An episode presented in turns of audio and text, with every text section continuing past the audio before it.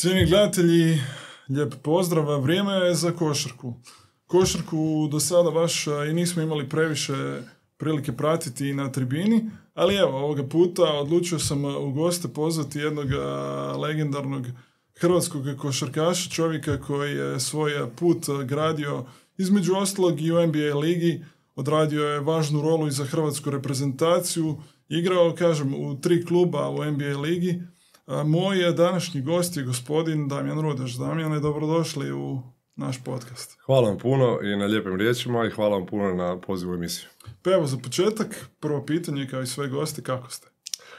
Pa dobro sam, evo hvala na pitanju. Malo sam nešto načet, zaredalo se dosta nekih putovanja u zadnje vrijeme i neka me viroza uhvatila, tako da nisam baš na 100%, ali ovakav poziv se nije mogao odbiti, tako da jako mi drago da smo se nakon nekih 3-4 godine, ja bih rekao, već uh, dogovorili, jer prvi kontakt je uspostavljen još tamo prije korone, ali, ali stalno se nešto odgađalo, tako da evo, sretan sam da sam konačno tu. Uh, sve u svemu, evo, stvarno sam dobro, zauzet sam sa svojim projektima i, i evo, uživam u svemu što radim. Da, a, evo kad već pričamo o projektima, možemo se malo i na njih osvrnuti, idemo zapravo od kraja, dakle, bogata sportska karijera je iza vas, ali počela je ona karijera nakon te sportske karijere, pa evo, malo da je, pa, da, da, da, pa evo, kratak mi je dan, iskreno da vam kažem, stvarno nikad nisam zamišljao kako će mi izgledati život nakon karijere, to je uvijek nekako jako delikatan dio u, u fazi svakog sportaša, ne bih rekao samo košarkaša, kad izlaziš iz tog jednog života, iz tog jednog identiteta, pa trebaš na neki način opet sebe naći, vidjeti šta te zanima, u čemu si dobar, šta ćeš raditi, kako ćeš se ispuniti vrijeme, tako da, evo, ja sam isto tu neku fazu prošao i još uvijek je prolazim. Uh, zadovoljan sam da se, evo, uključio sam se u dva stvarno jako zanimljiva projekta. Jedan od njih je Sunset Sports Media Festival, koji je sport biznis konferencija u Zadru, koja će se održati sljedeće godine po treću uzastopnu godinu 6.6. u Zadru. A drugi projekt je 3x3, znači Fibin uh, i 3BL-ov projekt popularizacije 3x3, a znači Hackle, i jako sam sretan da sam ja uključen i tu. To je stvarno jedan sport koji je u ogromnom porastu, neki kažu čak i možda najbrže rastući sport na svijetu, pogotovo kad je završio na olimpijadi, sad je službeni olimpijski sport, tako da evo, radim dosta i na tom polju, tako da između svega toga i, i nekog malog studija, u stvari onako brzo prođe vrijeme. Da, vrijeme brzo prođe, e, brzo je nekako prošla i ta vaša e, bogata sportska karijera, karijera jednog zaista velikog košarkaša, čovjeka koji je nanizao već, kažem, dosta klubova u svojoj karijeri. Pa evo da se sad ipak malo vratimo na početak. A, obično pitam ljude kako je sve počelo i kako to da su odabrali košarku, ali mislim da vaša visina ipak govori u tom smjeru. da, pa hvala vam puno evo, još jednom na, na komplimentima. Stvarno sad kad pričam o svojoj karijeri i kad se osvrćem na nju, nekad mi se čini kao da se to dogodilo nekom drugom, jer sad radim totalno drugačije stvari, ali rado se sjetim svih trenutaka, rado se sjetim i početaka cijelog tog puta, to je stvarno nešto što je onako bio jedan veliki dar s neba za mene i uživo sam, evo koliko god je nekad bilo teško, a osjećam se stvarno blagoslovljenim da sam imao prilike živjeti taj život. pa sami početak se dogodio na Pešćenici, zato što sam vidio svog brata kako igra košarku, zaljubio sam se u taj sport, uz njega naravno tu su bili i Toni Kukoć i svi naši legendarni košarkaši iz te neke 92 a, koji su igrali na olimpijadi. Ja sam tada bio klinac koji je počeo pratiti košarku radi brata. Naravno, Jordan je tu bio ono, najveći bog, uzor. A, tako je polako se tako nešto sve i zakoturalo i malo po malo sam se evo upisao u, u pionire tada Maksimira i tu sam krenuo u svoj neki sportski put, zaljubio sam se odmah iz prvog trenutka i, i znao sam, u stvari kad sam uzeo loptu u ruke da želim biti profesionalni košarkaš. Je li bilo koketiranja sa nekim drugim sportovima u to doba? Je, sa tenisom tenis me stvarno jako zakačio, obožavao sam igrati tenis, čak sam bio se upisao u školu tenisa i sad pokušavam što više mi vrijeme dopušta igrati tenis i nekako se vratiti nekom drugom obliku sporta jer je košarka sad kad nisam baš fizički spreman dosta i zahtjevna i teška za igrat, ovaj, pa ne uživam u njoj kao što sam nekoć uživao, naravno, znaš, znate i sami kako je kad, kad malo teže trčiš, malo je se i dobilo neka kila, ali još uvijek je tu naravno gušt Uh, ali da, tenis je bio recimo jedan od mojih prvih sportova, ali nisam mogao ovaj, jednostavno paralelno to ganjati, plus uh, stvarno mi je košarka odmah, onako zarazio sam se istog trenutka i, i odmah sam znao da je to to. Da, za razliku od recimo našeg velikog također tenisača Ive Karlovića, koji je igrao i košarku, onda se prebacio na tenis. Pa eto. Imali smo obrnute putove. Da, Sa Ivom sam stvarno evo, dobar prijatelj i pozdravljam ga ovim putem. Često zna doći u Zagreb pa se nekad i nađemo. Jednom smo čak igrali padal skupa to je stvarno bio ono, dosta dobar doživljaj za sve koji su se našli u padal areni u tom trenutku vidjeti Ivu, Ivu Karlovića kako igra padal je bio spektakularan prizor. Igrao sam s njim u paru srećom pa sam dobio. Da, evo, pozdravljamo ga i mi i naravno pozivamo i njega da se priključi u podcastu i u našoj emisiji. Ali evo idemo se malo vratiti na vašu karijeru. Sve je počelo u KK Zrenjevcu zapravo.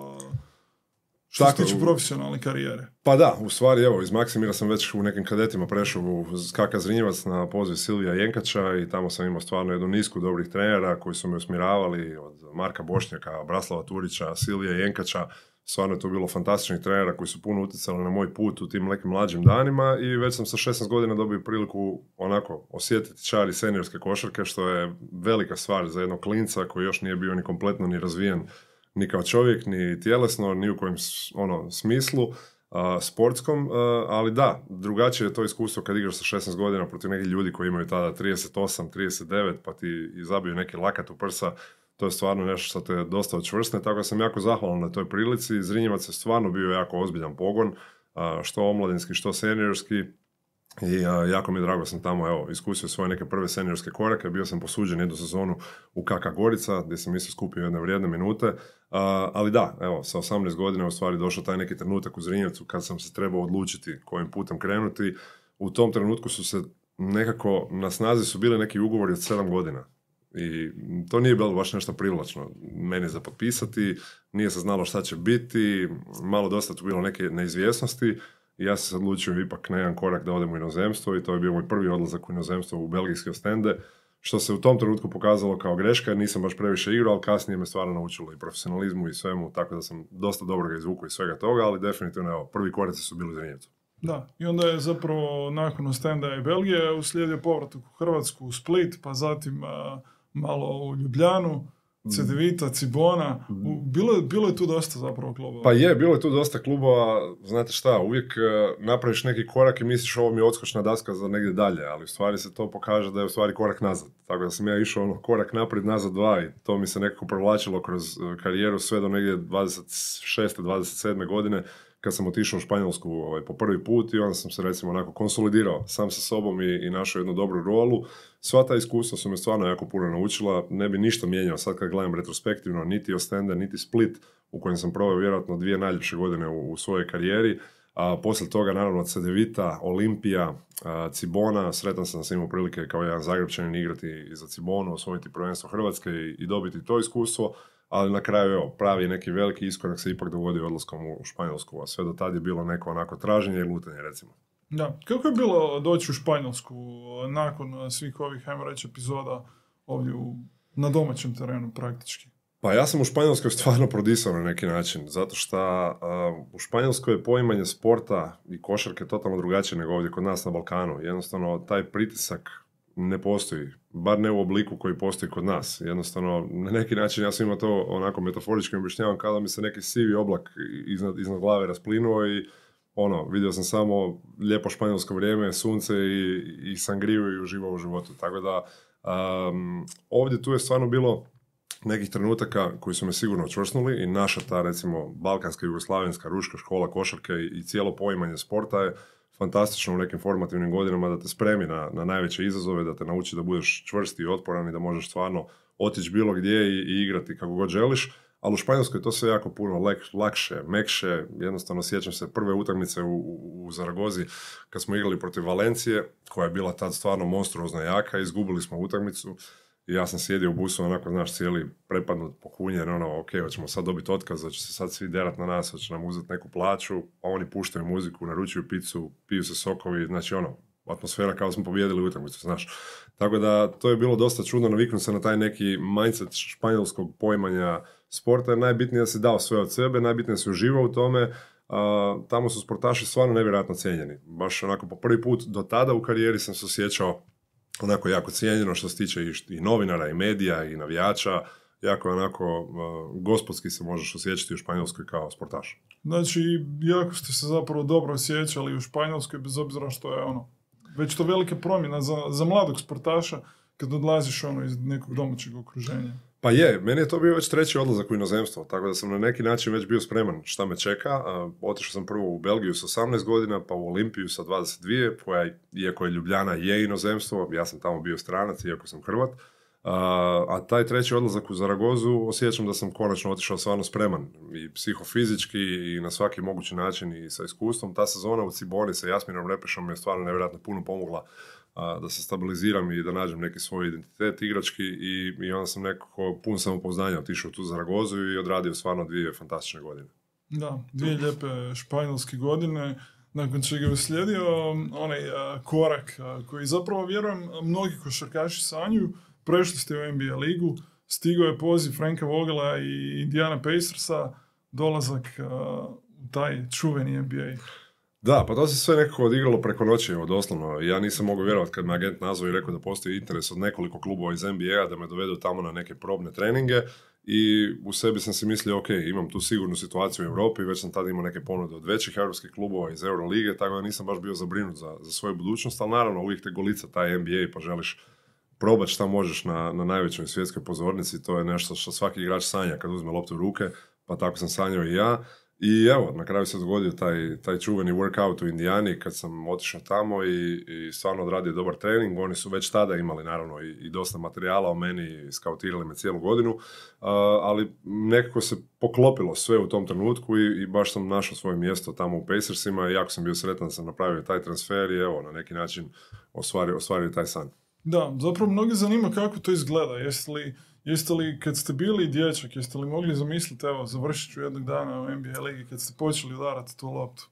Pa, znate kako je, uvijek kad si dijete sanjaš, to je ono, uvijek dozvoljeno i besplatno, tako da ja sam isto lijepio postere po zidu i, i Kobe Bryanta i Kevina Garneta i pisao razne stvari po, po bilježnicama, ono, u osnovnoj školi i, i svoje neke imaginarne statistike i ovo i ono, tako da jednostavno sav taj silni rad na kraju koji sam uložio u tih 20 godina od svoje 7. do 27. godine, ovaj, nije to došlo baš samo tako, jel? Puno je tu bilo i odricanja i, i, nekih prepreka po putu koje su me osposobili da dođem spreman do tog trenutka.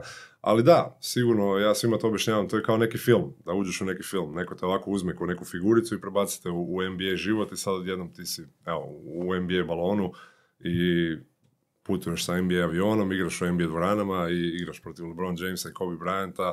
Tako da dosta je to sve bilo jako intenzivno i, i na trenutke onako Nestvarno? Da, nestvarno za procesuirati, ali opet ja sam stvarno i uz moju obitelj jedini znao koliko je rada stajalo iza toga, tako da sam u stvari bio dosta i samo pouzdan da se to sve dogodilo iz razloga. Pa da, zapravo jer iza svakog vrhunskog sportaša stoji jako puno rada, prolivene krvi, znoja, truda, borbe jako i ozljeda. Pa stvarno je. Da, da, da, i gubitaka i svega se nađe na tom putu. Stvarno, ja sam zahvalan jer sam imao obitelj od prvog trenutka koja je stala uz mene, koja nije sportska obitelj, znači moji nisu, nemaju neki sportski background, ali su od prvog trenutka i brata i mene podržavali, vozili na treninge, dočekivali sa sendvičima, odricali sa svih svojih vikenda. Tako da tu je cijela jedna mašinerija bila u stvari uključena od mame i tate do, do svih drugih koji su me podržavali, kasnije naravno i supruga koja je bila uz mene gdje god sam otišao u inozemstvo, sve dok samog kraja u, u Groningenu, ali da, puno je toga što šta ulazi u faktor neke, onako, nekog sportskog uspjeha. Da, a, idemo se malo sada svrnuti na taj NBA. Znam da mnoge ljude zanima jer ljudima je potpuno nestvarno. Onako, NBA liga zvuči jako, jako onako abstraktno. Sve, sve zanima kako izgleda zapravo ta NBA liga, kako se dolazi u NBA ligu kako izgledaju pregovori taj pa, period, evo, kad se vratite malo u to. Pa kad se vratim malo u to, to je bilo užasno stresno, zato što ja sam recimo svoj ugovor sa Indiana Pacersima dogovorio negdje 15.6. sredinom šestog mjeseca kad sam otišao tamo na trening i meni je Larry Bird već to popodne u stvari poslao detalje ugovora koje oni žele potpisati sa mnom. A, tako smo mi sve dogovorili maltene u jedan dan, ali onda nastupa ono što u NBA-u zna dosta prouzročiti i glavobolja i neprospavanih noći, a to je moratorij. U stvari da nijedna ekipa ne smije pregovarati ni sa igračem, niti potpisivati igrače do negdje 10.7. Tako da sam ja imao neki period od mjesec dana u kojem sam bio ono, na normobelima i, i na tabletama za smirenje, jer nisam znao ovaj, jel taj ugovor stvarno vrijedi taj usmeni dogovor, jer papir još nije bio potpisan, ja medicinski pregled još nisam prošao, tako da nisam u stvari znao šta me čeka. Tako da tih mjesec dana jedno od najstresnijih razdoblja u ovom životu, jer sam stalno zvao svog agenta i rekao, gle, šta ako su me lagali? On kaže, to je Larry Bird, on ne laže, a čovjek ti rekao koliko ćeš doslovno zarađivati u cent i kakva će ti uloga biti, ugovor je dogovoren, znači tu se nema šta brinuti, samo jednostavno mirno spava i preživi do tog leta, oni su u jednom trenutku u sedmom mjesecu onda ovaj, objavili potpis tog ugovora, Watch Bomb je bio ono na Twitteru da sam evo dogovorio ugovor 2 plus 1 sa Indiana Pacersima i tek kad sam u stvari vidio tweet od Vođernovskog sam ono povjerovao da je to stvarno istina, iako čak ni tad ugovor još nije bio potpisan, nego sam tek 10 dana kasnije letio u Indijanu, naravno oni ti plate put, sve je to jako galantno onako organizirano i gospodski, da, da, bez daljeg. Sve u NBA-u je stvarno na apsolutno visokom nivou, tako da tu se ne štedi ni na čemu. Um, došao sam tamo, prošao dječački pregled i to je sve trajalo doslovno jedan dan, potpisao ugovor i evo, sretan otišao kući.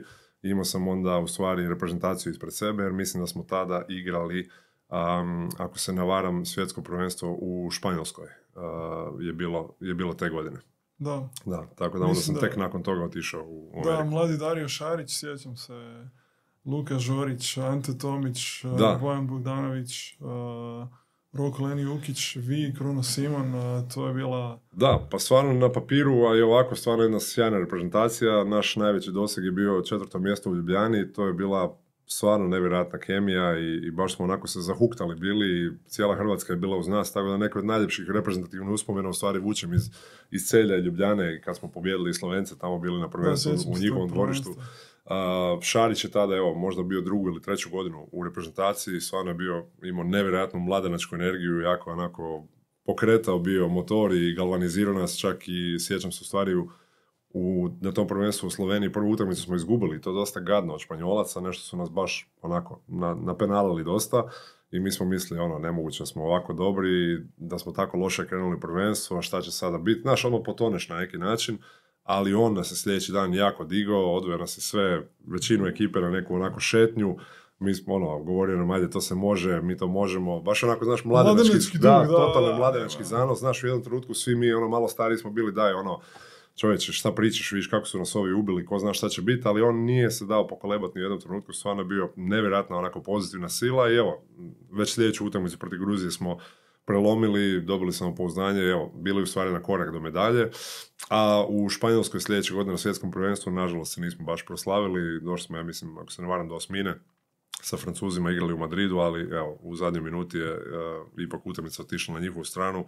Čak se sjećam, nažalost imao sam neke dvije ili tri prilike, dvije, tri trice su mi onako sjevnule i sve su izašle iz koša, to nikad neću prežaliti stvarno, jer imali smo tu jednu moćnu francusku stvari na konopcima, ali evo, sreća nije bilo na našoj strani.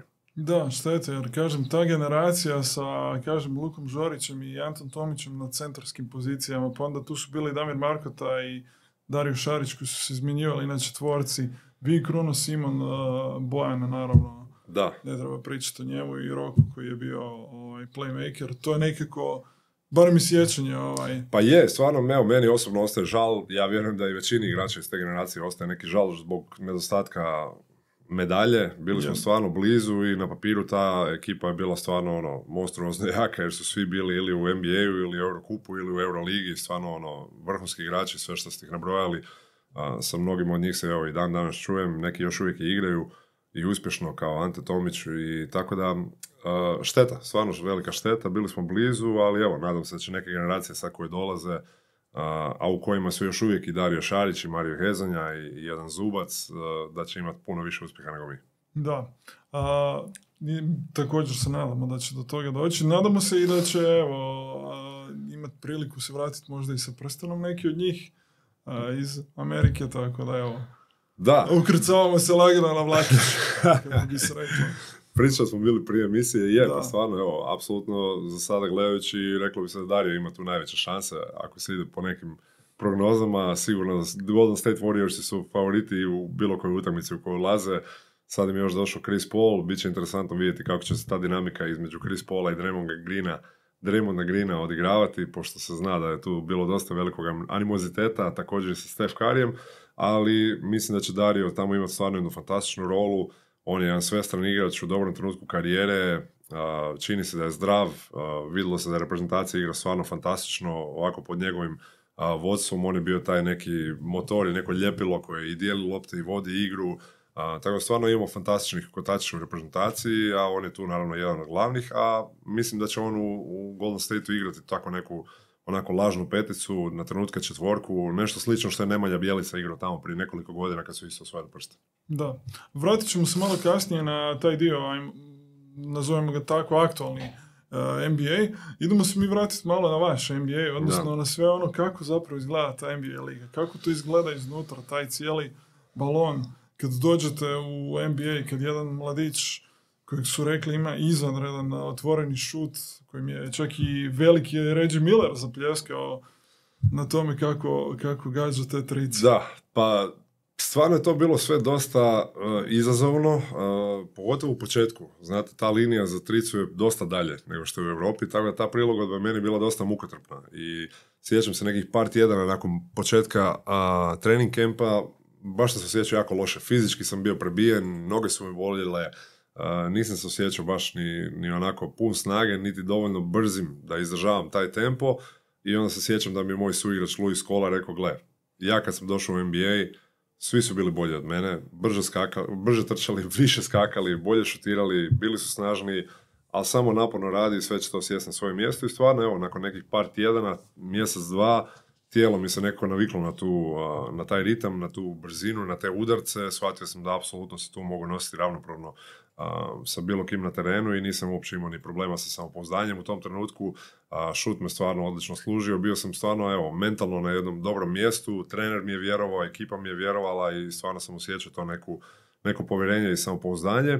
Što se tiče same NBA lige, to je stvarno jedna velika mašinerija. Mislim, teško je to opisati iznutra koliko je to pogon ljudi koji onako održava tu mašineriju na životu i kad NBA ekipa ide na putovanje, to je stvarno jedan putujući cirkus, to su ono kamioni i kamioni opreme, lete se privatnim avionom, što se tiče hrane, logistike, tvojih torbi, auta kojeg parkiraš na, na aerodromsku pistu odmah pored aviona, nema nikakvih security checkova, baš pre, pretjerano zahtjevnih, jednostavno sve je omogućeno lako kretanje i brzi transfer, jer jednostavno ritam je prejak. Ti svaki put kad otvoriš oči imaš osjećaj da si ili u autobusu, ili u dvorani, ili u avionu, ili u hotelu. I, i nemaš nekih petih opcija. Stalno je, stalno je neki žrvanj i, i puno se stvarno radi.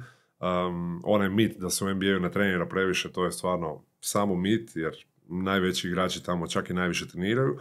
Naravno, trenira se jednom dnevno, tako da to je malo drugačija dinamika nego ovdje u Europi gdje još uvijek većina ekipa misli da je dobra ideja onako raubati tijela i, i održavati taj neki visoki intenzitet sa dva treninga dnevno. A, tako da evo kažem, to je sve jako, jako impozantno djeluje. Evo, ja sam se nagledao dosta klubova u Europi, ali naravno ništa što sam vidio u Europi nije me moglo pripremiti na taj recimo luksuz i grandioznost a, NBA arena, NBA putovanja i cijeli taj neki lifestyle. Da. A, Dolazak vaš recimo tamo, kako, koliko vam je trebalo vremena da se snađete? Dolazite u jednu Indijanu, dolazite zapravo na a, istok Da, i to je ono jedna potpuno drugačija kultura, ne samo od Španjolske, nego od općenito Europe. Pa ja sam bio u tom dijelu koji je u stvari Midwest, oni su tamo poznati po svom hospitalitiju, jako su onako druželjubivi, topli ljudi. Indianapolis je jedan mali grad koji ne nudi nešto sad spektakularne sadržaje za život, ali Pacersi su tamo religija, tako da a, užitak je bio doživjeti svu tu pažnju i tu ljubav koju ti navijači daju, koju ti mediji daju, jednostavno to ogromno poštovanje koje ti imaš kad nosiš dres Pacersa je nešto stvarno što se može s malo toga usporediti uh, u životu što sam doživio. Um, ali da, evo, ne znam kako da to kažem, dobro je bilo da sam bio na istočnoj obali, to je vre- vremenska razlika od šest sati u usporedbi sa Europom, tako da lakše se možeš i čuti malo sa svojima, nekako nemaš osjećaj da si toliko daleko od kuće. Sjećam se baš svaki put kad bi bilo na zapadnoj obali, tamo Los Angeles, San Francisco, imaš osjećaj baš da si na kraju svijeta, da si na nekoj drugoj planeti, iako je to vjerojatno jedan od najljepših dijelova planete i vrijeme je savršeno i totalno drugačiji neki ambijent. Stvari koje možeš vidjeti su stvarno fenomenalne i jako je lijepa ta njihova zapadna obala, ali evo, meni je bio lijep život u Indianapolisu, ponajviše zbog toga što sam evo imao prilike nositi dres Indijane. Da, jeste li imali prilike uopće razgledavati grad i to koliko NBA igrač ima vremena za neki privatan život? Pa, teško je na putovanjima nešto previše vremena odvojiti. Mi smo uvijek kad bi išli neke dobre gradove, imaš neke suigrače pa odeš, ne znam, provozaš se autom, uzmeš rentakar, ako pogotovo ako se potrefi neka rupa od jednog dana između utakmica pa dođeš dva dana ranije, sjećam se da smo se Hezon i ja jednom išli u San Francisco provozati do, do Golden Gate-a i malo onako po gradu, čisto da vidimo neke stvari koje nemaš prilike vidjeti ono, kad si u nekom žrvnju, ali um, ovisi na kojoj obali igraš, ovisi koliko vremena imaš uh, prije utakmice, mislim, znali su se događati sulude situacije gdje jednostavno ono, igrači slete u jedan grad, uzmu sebi privatni avion, odu negdje, ne znam, u Vegas ili u neki drugi grad, isto lumari cijelu noć i vrate se onda ujutro, Isprebijeni. da, isprebijeni, odraditi recovery taj dan i onda sljedeći dan igrati utakmicu i zabiti 40 poena. Tako da sve ovisi u stvari, evo, koliko imaš i, i volje, želje, energije i novaca na raspolaganju da želiš uh, onako raditi neki, neku tu vrstu turizma. Da. A, još malo da se vratim na taj dolazak u Indijanu, to je zapravo vaš prvi kontakt sa NBA ligom. A, koliko klub zapravo tu pomaže novim igračima, odnosno koliko da se, da se smijeste, da jednostavno a, se prilagode na život? Pa jako puno, stvarno jako puno. Mi smo imali dvije osobe zaposlene samo za player development koje su doslovno jedinu ulogu imali da, imali da nam pomažu što smjestiti se, što naći mjesto gdje možeš jeftinije kupiti auto ili a, gdje ti je najbliža trgovina, kako da ispuniš slobodno vrijeme. Jednostavno u NBA-u paze na svaki detalj. Te dvije osobe su nama stvarno bile vrijedne, a, pogotovo supruzi meni kad smo došli tamo prvu godinu, jer sve ti je novo. Jednostavno, misliš da ti je kao poznato jer si to gledao cijeli život na filmovima, pa ti je Amerika kao neki neki pojam s kojim već jesi upoznat, ali kad dođeš tamo i vidiš da je hrana drugačija, da neko vrijeme drugačije prolazi, a, potrebno ti je neka onako a, vrsta pomoći i dobro je da imaš te resurse na svom raspolaganju. Kažem, što od toga da te spoje sa agentima za nekretnine pa da nađeš sebi lijepo mjesto za život ili ili lijevo ili desno, u svakom slučaju dosta paze na to da ti budeš fokusiran samo na teren i da nemaš nekih prevelikih distrakcija, da možeš gubiti vrijeme na organizaciju svog života. Da. A, Svlačionica, tad su bile u Indijani velike zvijezde, odnosno glavna zvijezda je bio Paul George, bio tu naravno i Roy Hibbert također kao ne, svojevrstan kapitan momčadi. Dakle, jake imena, malo vam je nedostalo da uđete u doigravanje. Mislim da ste imali identičan skor kao i Brooklyn Netsi. Jesmo, baš smo se i Bojan i ja dopisivali tih dana bili vezano za to ko će u playoff, oni ili mi. Nažalost, mi smo u zadnjoj utakmici u gostima protiv Memphisa propustili tu priliku. Mark Gasol nas je stvarno razvalio, onako kako se kaže. Da smo dobili tu utakmicu, mi bi išli u playoff umjesto Brooklyna, ali evo, Brooklyn je svoj odradio i pobjedio i na kraju su otišli u toj uh, prvoj rundi protiv Atlante. Bojan je, sjećam se, čak i dobro igrao to, ovaj, tu, tu seriju. A, tako da evo, nažalost nisam imao prilike iskusiti čari play-offa, ali ta godina u Indijani me stvarno puno toga naučila i jako me onako oplemenila, rekao bi i životno i sportski. Igrači s kojima sam dijelio slačionicu su bili stvarno veliki ljudi i veliki igrači. Imao Luis sam- Kola. Luis Kola, stvarno jedan od, od mojih uzora na neki način, koji mi je na kraju bio i suigrač, jedan fantastičan čovjek, nevjerojatan radnik, s kojim stvarno imam dosta, dosta nekih priča i anegdota i, i puno toga me naučio, ali kažem, bilo je tu stvarno kvalitete pregršt, od Paul Georgea do Davida Westa, George Hilla, Frank Vogel je stvarno to sve jako dobro vodio i posložio, ali nažalost to je bila sezona u kojoj je Paul George bio povrijeđen, što je bilo loše za našu momču, ali dobro za mene jer sam ja uspio u stvari se ugurati u tu neku preraspodjelu minuta, pa sam imao prilike evo, provesti dosta vremena na terenu. Da, nekih 15 i malo više, Da, tu negdje minuta Tako nešto, prosjeku. ali da, sad tako nešto, oko 15 minuta sam igrao svaku utakmicu u prosjeku, ali jednostavno sjećam se da sam bio stalno u rotaciji. Bilo je par puta kad nisam bio, ali većinu utakmica te sezone sam odigrao, imao sam svoju neku rolu, svoje akcije i svoje zadatke, tako da to mi je stvarno evo, ostalo u jednom dobrom sjećanju kao jedan dobro posložen sustav. I dosta je bitno kad ti prvu godinu dođeš u NBA da igraš. Jednostavno se vidi šta možeš, šta ne možeš. E, Mislim da bi se moja karijera u NBA-u totalno drugačije rasplila da nisam igrao tu prvu godinu. Mislim da ne bi izdržao tamo tri godine, sad kad gledam ovako unatraške. A, tako da evo, imao sam na neki način sreću da je Paul George bio povrijeđen, ali nesreću jer momčad nije došla u doigravanje, sigurno da bi bili puno bolji s njim. Da, sasvim sigurno, jer da, Da, on je bio to jedna je- velika prevaga. Da, da. Mislim i kasnije on imao problema sa ozljedama. Je, ali evo, stvarno, on je već tad bio super zvijezda, mi nigdje nismo mogli ići skupa normalno. Mi ekipa, kad bi on bio s nama, uvijek moraš jesti u nekim ono, private roomovima ili neke posebne rezervacije raditi, ne možeš nigdje ići bez da te zaustavljaju, tako da on je kasnije došao par puta čak u Hrvatsku, sjećam se da je sad bio nedavno isto ovaj, došao kod Zupsa, kad smo mi bili suigrači isto je došao bio, pa smo par dana proveli na obali, ali u međuvremenu evo, postao apsolutna super zvijezda u Americi, igra super u Clippersima, nažalost te povrede ga dosta muče, uvijek je nešto onako u pitanju, ali evo, vjerujem da, da još uvijek ima puno, puno toga za dati. Da. A s kime ste se najbolje recimo slagali u toj indijaninoj slačionici? Tko je bio nekako najsusretljiviji prema vama? Pa Roy Hibbert i George Hill su bili stvarno onako fantastični tipovi, još dan danas sam evo, dobar s njima i čujemo se, s mi je stvarno puno pomagao, CJ Miles koji je bio tad već isto veteran, desetogodišnji, bilo je tu stvarno dobrih likova i jednostavno kultura u toj slačionici je bila na jako visokom nivou. jako se pazilo i na razinu komunikacije, Indijana je bila tu dosta striktna što se tiče a, karaktera koji potpisuju, nije se baš tu dozvoljavalo nešto previše onako. Ekscentrika. Pa da, bio je tu Len Stevenson naravno koji je ono imao svoju ulogu, ali evo, na kraju i, i on je otišao tamo ovaj, pod nekim drugim, drugim okolnostima, ali meni se to jako svidjelo, to okruženje i svi su jako puno pomagali jedni drugima, tako da evo, stvarno nosim, osim tog trejda koji se dogodio na kraju sezone, kad sam trejdan u Minnesota, osim toga nosim stvarno super, super uspomene iz Indijane. Da, i sad dolazimo do Minnesota gdje vas čeka slačionica sa velikanima, dakle tu je KG koji se zapravo vraća u staro jato, vraća se doma nakon uspjeha sa Bostonom, Kevin Garnett naravno, za one koji možda ne znaju, ima tu naravno još imena, recimo Cal Anthony Towns je taman, mislim da je bio draftiran te godine. Da, to je bila njegova prva godina u NBA-u, pa bila je to jedna stvarno zanimljiva kombinacija mladih i starih, baš onako dosta starih veterana koji su bili prekaljeni na krajevima karijera i dosta mladih igrača i između svega toga smo bili Ricky Rubio, Nemanja Bjelica i ja, kao neka onako srednja garnitura u, u srednjim godinama. Uh, Wiggins je došao, isto to je bila njegova druga godina ako se ne varam, uh, sve mladi igrači, tako da.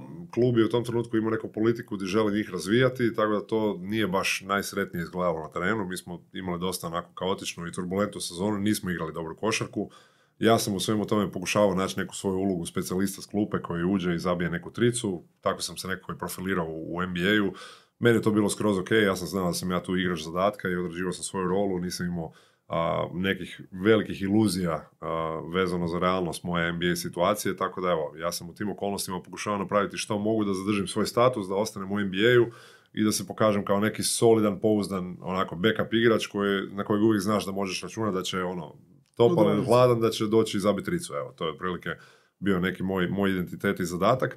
Ali da, ta sezona je bila nevjerojatno iskustvo zbog igranja sa Kevinom Garnettom, koji je evo, jedan od stvarno najvećih košakaša kojeg smo ikad imali prilike gledati, pogotovo na recimo toj poziciji power forwarda.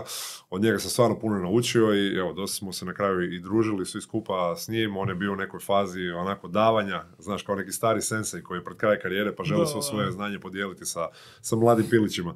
A, a pilićima je to stvarno i trebalo jer su bili jako zeleni. I Wiggins, i Towns, i Zach Lavin, i Shamaz, Shabazz Muhammad bilo tu stvarno, Tyus Jones, recimo, koji sad ima ozbiljnu rolu u Grizzliesima, koji se prometnuo jednog od najboljih backup playmakera u NBA-u, tad je on isto bio s nama, došao je taman sa, sa sveučilišta Duke, je Rubio, kao jedan od stvarno boljih europskih košarkaša u NBA-u, evo i dan danas smo, smo u kontaktu i, i napravio stvarno fantastičnu karijeru, tako da evo, jedan zanimljivi miks koji na kraju se pokazao kao dosta neuspješna kombinacija, nažalost. Da, nažalost, ajmo reći u tom nekom okviru, možda da je ostala ekipa duže na okupu, bi to bolje funkcioniralo, ali da. Da, teško je procijeniti, stvarno. Evo, bilo je to dosta turbulentno razdoblje u toj franšizi, kasnije su oni promijenili vlasnika, dosta igrači su promijenili, Garnetu je to bila zadnja sezona, tako da sretan sam sam imao prilike iz prve ruke vidjeti njegov odnos prema radu i, i, sve što on nosi i tu neku njegovu igračku personu i ljudsku i, i naučiti nešto od njega. Evo, makar samo radi toga ta sezona mi je ostala u vrijednom sjećanju. Da, ali kako bi KG, kako biste ga opisali kao, kao osobu? Lud čovjek. Izgledao, Lud čovjek bi rekli. Trening s njim. Je li, bio, je, li, je, li, je li se vidjelo da ima taj status super zvijezda, da. velike zvijezde? Pa da, gle, to su ljudi koji jednostavno imaju drugačiju energiju od svih ostalih. Evo, ja ne znam kako drugačije to složiti. Ti misliš da neko ima super energiju sat vremena, dva, on je došao na brijan na trening, pa kažeš, e, ovo je odličan. Ali ovo je takav 24 sata dnevno. I ti ne znaš je li na nekim drogama ili odakle dolazi sva ta silna motivacija i energija. Tako da, kažem, nekom sa strane, rekao bi, vidi ovo nije normalno. A, tako da, jedan jako specifičan lik koji puno toga zna, jako pametan, jako načitan, puno toga je dijelio s nama, puno toga je prošao, pazi, to je jedan od zadnjih igrača iz te garniture 90-ih koji je još uvijek igrao u NBA-u, jedan od pravih veterana koji će te naučiti i kako se ponašati van terena i kako se ponašati u noćnom klubu i kako se ponašati u hotelu i na putovanju i na terenu i sa menadžerima i sa novinarima. Jako, jako puno toga on ovaj, nama propovjedao nakon treninga i, i djeluje to sve s nama. A, ali kažem, ono što mi najviše ostalo u, u pamću je njegova luđačka energija. Nije imao trenutak mira gdje on sad da nešto sjedi, miruje i, i ne priča. Jednostavno, ako je on tu negdje u, u zgradi, čućeš ga. Evo. To je, to je nešto što mi je ostalo u sjećanju od njega. Da. Kako izgledaju zapravo odnosi sa trenerom, e, recimo unutar momčadi? Koliko vam se trener osobno posveti, odnosno kakve vam savjete daju u NBA ligi? Imaju li neku ulogu korektiva, recimo, prema, prema igračima? Pa ja bih rekao minimalno. Znaš, e, trener je tamo zadužen za cijelu ekipu, a, ima četiri ili pet pomoćnika, ima četiri ili pet video koordinatora. Sad svaki igrač ima po jednog od tih pomoćnika i koordinatora s kojima radi. Svaki dan te neke svoje dodatne treninge, zagrijavanja, video sessione, tako da nema nekog prevelikog uh, prostora u kojem ti imaš neke velike jedan na jedan razgovore s trenerom ako za tim nema potrebe. Vogel je bio stvarno fantastičan komunikator, on je jako pazio na to i da ono, svakom da ruku kad uđe u dvoranu, da bar na neki način osjeti energiju svakog igrača svaki dan, jer čuj, puno je tamo ljudi, znaš, 15-17 igrača na rosteru, a, teško je nekad to sve i popratiti, ima ljudi koji su ljuti, koji su nezadovoljni minutažom, ima ljudi koji su se posjeđali sa curom, sa ženom, koji su sinoć bili vani, znaš, teško je to sve koordinirati, ali zato on ima tu tim svojih i stručnjaka i cijelo medicinsko osoblje i psihologe i sve živo što je na raspolaganju da, da to sve teče glatko. ali ne bih rekao da je trener tu sad neki veliki ključni faktor u, smislu da on jako nadzire ekipu. Mislim, NBA je onako kako se kaže igra, pardon, liga igrača. Players League, oni to vole reći, to je stvarno istina. Ti to vidiš kad dođeš tamo, treneri su tu, naravno, prominentne figure, i malo je tih trenera još danas u NBA-u koji imaju taj glas u slačionici i da su onako jako dominantni i strogi i da ih se poštuje bez obzira na to ovaj, šta oni kažu. Sve više se kreće u tom nekom smjeru player empowermenta, kako kažu, znači da igrači imaju taj veliki glas, da igrači kažu šta će se igrati, to se malo dosta promijenilo u odnosu na prošla, prošla vremena. Da, recimo Lebron je nekako kao figura bio baš taj o kojem se dosta pričalo kako on ujedno imaju ulogu generalnog menadžera, odnosno GM-a, pa kako on bira igrače, kako on sve dogovara i pregovara. Je li to zaista tako iz vaše perspektive? Je, sigurno. Mislim, LeBron James ima tu moć i naravno ima i to pravo. on je napravio oko sebe jedan skup ljudi, menadžera, koji vode njegovu karijeru i koji imaju apsolutno upliv u svaku njegovu akciju i u svaku odluku koja se donosi vezano za njegov brand ili za poziciju njega unutar, unutar franšize, a shodno tome i na odluke koje franšiza u kojoj on igra ovaj, donosi. Zanimljivo je bilo u stvari, sad kad smo se dotakli LeBron Jamesa, jedno vrijeme bila jedna priča u NBA-u koja je stvarno, evo, ja vjerujem istinita, ali u svakom slučaju je zanimljiva. Recimo, Indiana u jednom trenutku je imala pravilo da ne želi potpisivati igrače koji su igrali sa LeBron Jamesom, zato što je LeBron čini sve oko sebe 20 do 30% boljima. I jednostavno, taj igrač koji je igrao sa LeBronom više nije isti igrač kad ode od LeBrona u neku drugu momčad. Tako da ti u stvari dobiješ loših igrača, jer on je toliko dobar i tako fantastičan da sve oko sebe čini, čini puno boljima, tako da jednostavno e, imali su to neko pravilo da, da ne žele se, znaš, onako, imati zamazane oči i reći, ej, mi ćemo njega, on je super, a u stvari on je super jer igrao sa Lebronom, koji ga je napravio e, puno boljim nego što on to realno je. Tako da to je evo jedna zanimljivost kad smo se već dotaknuli LeBron James. I sad kad ste već to spomenuli, imam jedno pitanje. E, vaše mišljenje, je li to stvari sa Kyrie Irvingom? Je li Kyrie bio bolji igrač zbog LeBrona Jamesa? Siguran sam. 100%. Mislim da je ostatak njegove karijere to na neki način i pokazao. LeBron James je jedna stvarno velika i moćna figura i ima tu prezencu u slačionici i ima moć da Nažalost, ja nisam imao prilike igrati s njim, ali sam igrao sa dosta igrača koji su i dijelili slačionicu s njim ili bili blizu njega i pričao s njima i evo, svi govore otprilike istu stvar. Tako da ja vjerujem da je to slučaj sa Kyrie Irvingom koji je, iako je fantastičan talent i jedan od najboljih vjerojatno ball handlera kojeg je liga ikad vidjela i jedan od stvarno naj onako uzbudljivijih igrača, ali ima jedan specifičan karakter i treba mu jedna velika ličnost koja će na neki način ga držati u sebe, nazovimo to tako, pod kontrolom. Odnosno, Kerry ne može nositi sam franšizu.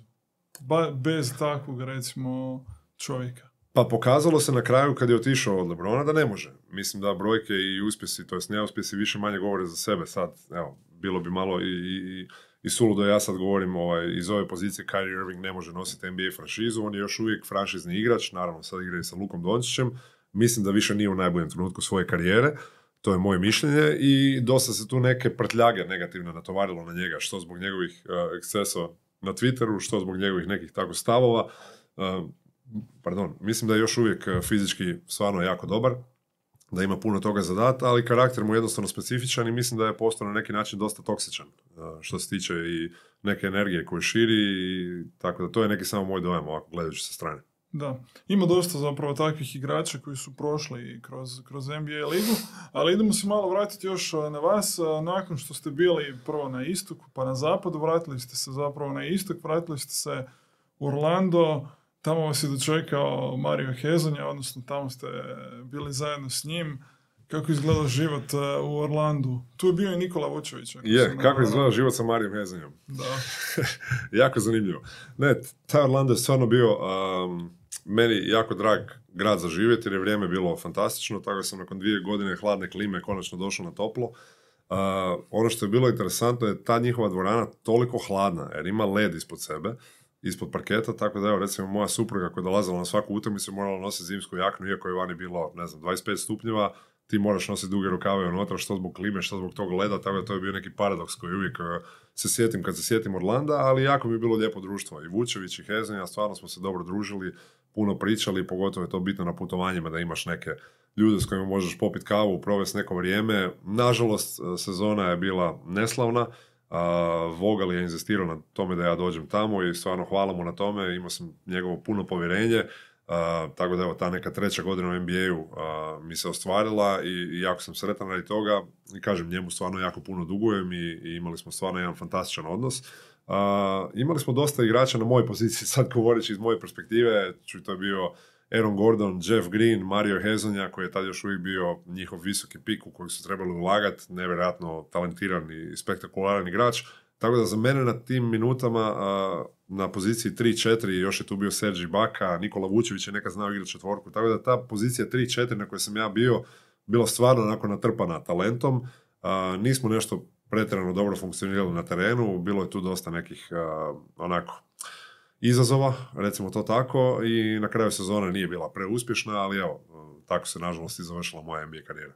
Da, nažalost, ali ta NBA karijera, kažem, bila je jedno jako lijepo iskustvo, jedan zapravo onako baš dobar sukus onoga što je bilo prije u Europi, pa evo, se prelo na NBA. Pa da, jedno... Potvrda jedne kvalitete.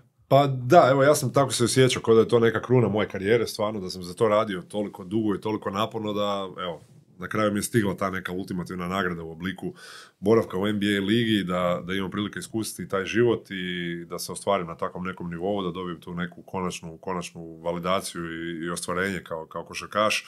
Tako da stvarno sam evo, zauvijek zahvalan radi toga i, i bilo je to stvarno jedno, iako izazovno i teško, bilo je stvarno jedno vrijedno iskustvo. NBA život nije nimalo lak, uh, usprkos tome što, što neki misle. Ma u stvari, ovako da to bolje kažem, može biti lak ili težak koliko ti to napraviš ili koliko si to postaviš. Ako jednostavno želiš biti discipliniran, posvećen, provoditi vrijeme u dvorani, a, pokazati se pouzdanim i profesionalnim, onda je to stvarno dosta i, i zahtjeva i vremena i truda, da si stalno u formi, kad ne igraš da treniraš dodatno, čuju sva ta silna putovanja i sve te silne utakmice, to nekad nije stvarno nimalo lagano, ali to ti je posao u krajnjoj liniji, tako da nema razloga da, da to i ne radiš, e, ali opet ako želiš uživati u, svemu što NBA život i Amerika nude, onda evo, možeš to raditi pa, pa živite na neki drugi način. Da, da se malo svrnemo, kad još pričamo o NBA ligi, razlike između istoka i zapada, odnosno života na istoku i života na zapadu, odnosno te konferencije koje su onako da, pa Zapad je uh, u tom trenutku bio dosta, dosta jači, meni se čini. Uh, sad ima obje konferencije imaju svoje, svoje favorite i dobrih ekipa, teško je sad generalizirati. Ja sam stvarno uživao u tim putovanjima na zapad. Jako sam volio ići tamo, sad da mogu birati mjesto gdje bi opet živio i proživio svoju NBA karijeru, to bi bilo na zapadnoj obali. Mislim da je stvarno nekako i vrijeme bolje i uzbudljivije, nekako je lakši život, mirniji i na kraju, znaš, kad ideš tamo po po New Yorku stalno to se na kraju pretvori u jednu ono veliku, veliku džunglu i na kraju ti bude već i, dosta i prometa i svega.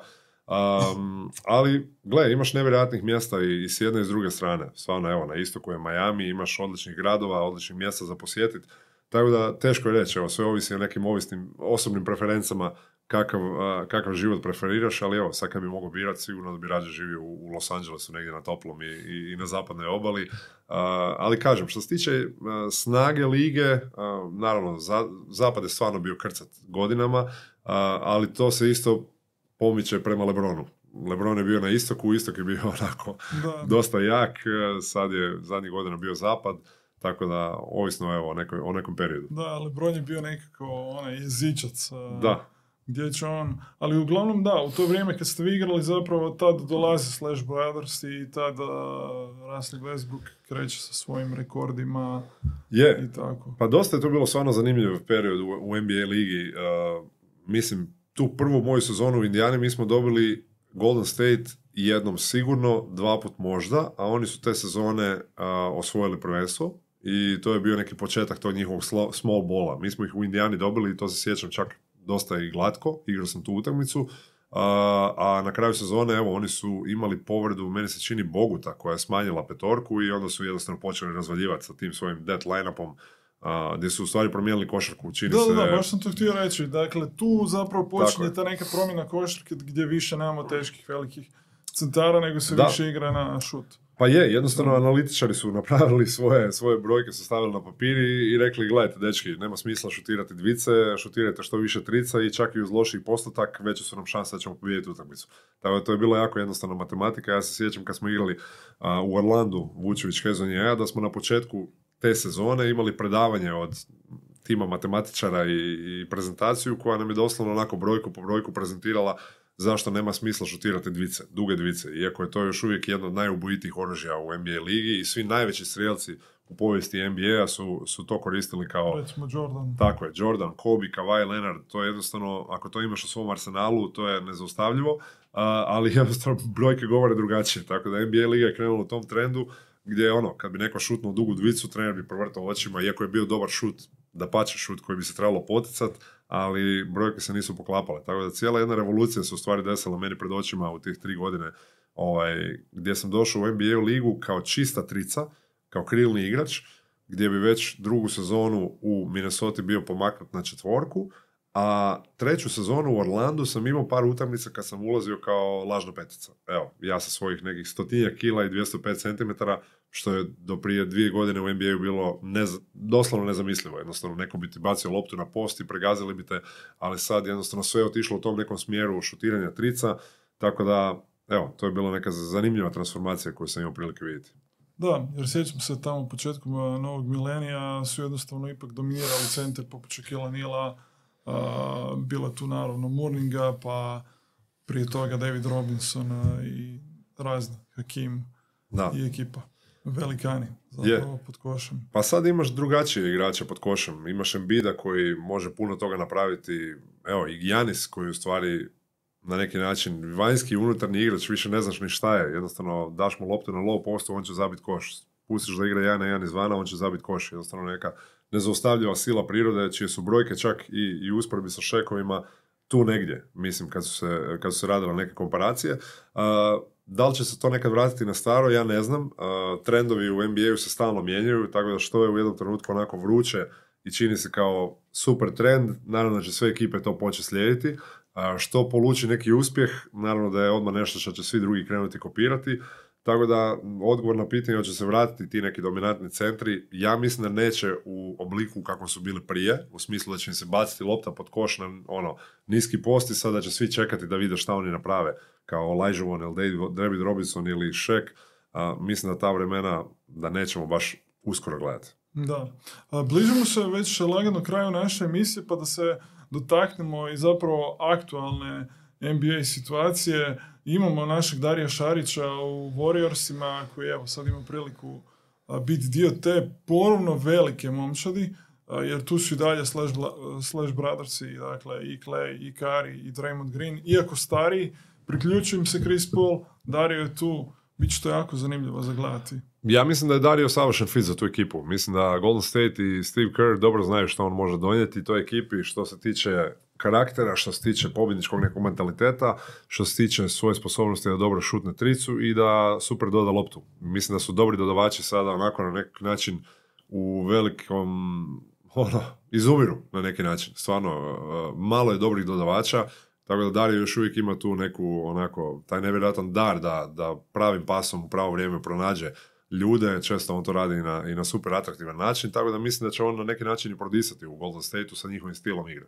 Da, i mislim da bi mogao možda ući u tu, u te cipele koje je nekad imao Kevin Durant u, ajmo reći, u tom Kevin Durant teško, mislim da nisu ni sličan profil igrača, Da, Durant ali- je ipak tu jedan onako skorer ubojica, glavni igrač momčadi na kojeg je išla svaka lopta, mislim da će Dario tu više imati neku ulogu onako iz sjene, možda se klupe, možda čak i u petorci, ali kao neki galvanizator kroz kojeg teče igra, koji može podijeliti loptu, napraviti dobru odluku na terenu u pravo vrijeme, ne znam baš da će u sve te silne onako šutere ubojice eh, koje Golden State ima na rosteru da će, da će Dario biti taj kojim će ići recimo neka zadnja lopta ili da će se od njega tražiti puno koševa, ali mislim da će on imati tu puno prostora a, da operira na neki svoj način. Da, imat će važnu zapravo ulogu u toj ekipi. Pa ja vjerujem da hoće i nadam se zbog njega da hoće. Mislim da mu je to stvarno fantastična prilika. Ja osobno, evo, iako sam bio suigrač s njim dugi niz godina u reprezentaciji, jako volim gledati kako on igra košarku i, i uvijek sam volio gledati kako igra. Užitak mi je bio igrat protiv njega